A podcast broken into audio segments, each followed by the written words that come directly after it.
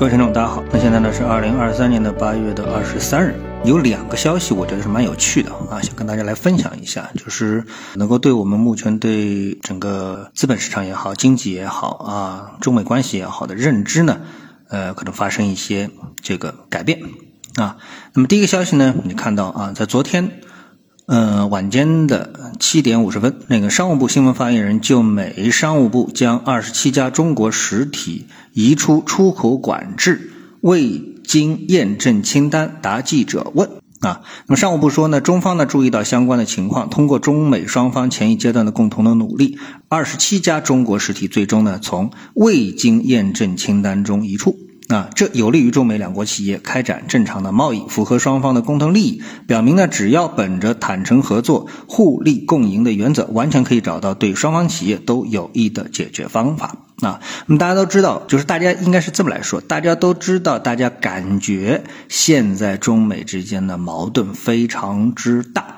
啊，这是一个普遍的一个认识。那么。呃，事实到底是不是这样呢？那么看了这则新闻之后呢，哎，我觉得呢，可能啊，这个很多人的对中美关系的这个认知啊，可能嗯有一些过头了啊。那么事实上，大家的关系没有这么差啊。我一直其实是这么一个观点，虽然啊有很多的吵吵闹闹，但事实上是不是真的有这么差？我觉得啊，从这则消息当中，也许能够看到一些新的端倪啊，改变大家对中美关系的这个认知，因为这种。改变是非常重要的，因为它的这个基础啊是呃放在这个金融资本市场上面呢，放在经济上面呢，也就意味着给我们提供更多的有益的啊推动因素啊，有助于呢我们去呃对啊我们某些比如说做多啊看多的因素啊，给出更好的一些解决的方案和判断啊，比如说在昨天啊这个市场到最后呢是突然的这个上涨。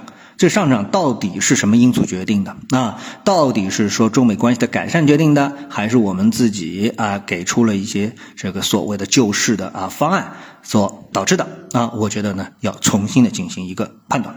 好，那么还有一则消息呢是百度，百度呢它在这个公布了它第二季度的啊利润。这个这个就是财务报表的一个情况，那么这个财务报表的一个情况呢，使得百度呢第二季度它的营业收入呢是达到三百四十一亿元，超过了预期的三百三十二点九亿元人民币啊，同比增长了百分之十五。百度的核心收入呢是二百六十四亿元，超过了预期的二百五十六点六亿元，同比呢是增长了百分之十四啊。好，那么从这样的一个数据来看啊，那么再包括啊，整个在财务报表当中对百度在人工智能方面的一种强势的表述啊，那么在中国呢，我觉得啊，从呃在 OpenAI 啊，也就 ChatGPT 之前，那么看全世界的一个呃人工智能的发展的这个进度来看的话呢，那么在呃美国市场，我们看到的主要应该是谷歌，而不是微软啊。也没有听到这个 OpenAI 这一件事情啊。那么在中国呢，毫无疑问领先的呢就是百度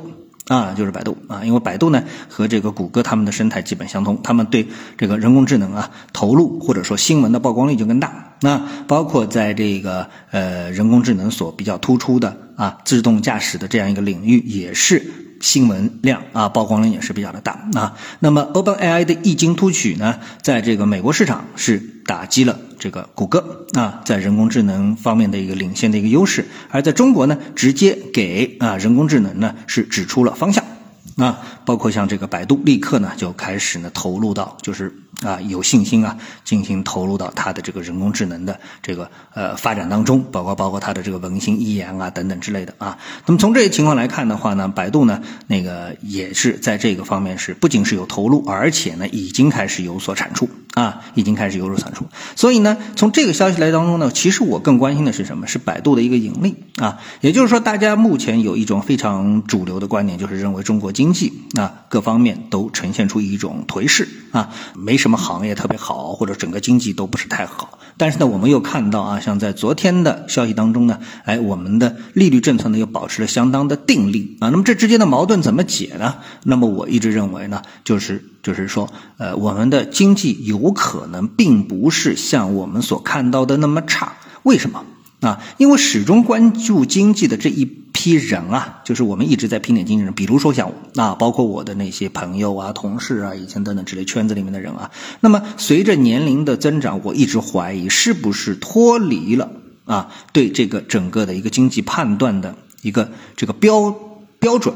啊参照物是不是发生了这个变化啊？因为你观察的事物和你自己主观如何去观察，两者都是动态的。啊，动态。举个一个极端的例子来说的话啊，那么呃，八十岁的人是不是还有这个十岁啊、六岁的这个儿童的这么的一个眼光？那你相信，显然这是不可能的，对不对？啊，好，那么就是说，分析师也好，这个对经济的观察者也好啊，观察者，那么他们呢，他们的这个关注度，他们所关注的领域，其实都在处于老化的过程当中。啊，停滞不前的过程当中，而整个的经济和社会呢，又是在前进的过程当中。那么，谁能够以上帝视角啊，我们说上帝视角来关注整个的一个经济啊，一个一个资本市场，包括全球，它是在如何进行运作的呢？其实，我觉得这里面啊，事实上应该打一个大大的问号。我们不能说经验代表了一切啊，有可能真的有我们所这个能力所不能触及的那些范围，而且不小的那些范围。啊，那么百度的这个营收呢，我觉得在一定程度上也解释了啊，就解释了，就是说我们经济啊，它的发展的多样化，一定有一部分人在目前的这个经济背景下过得不好，但是也有一定有一部分人过得很好。那好的人他不告诉你他很好，但坏的人呢，这过得不好的人呢，一直告诉你我过得怎么怎么怎么不好。所以呢，总体上我们就觉得不好。这个呢，是一种人的心理状态可能比较普遍的情况。比较普遍情况，所以从这两则消息来看的话呢，我觉得我们这段时间一直普遍的认知，中美关系也好，经济也好啊，都得打一个问号啊，这就是我想跟大家交流的一个观点。谢谢各位收听，我们下次的节目时间再见。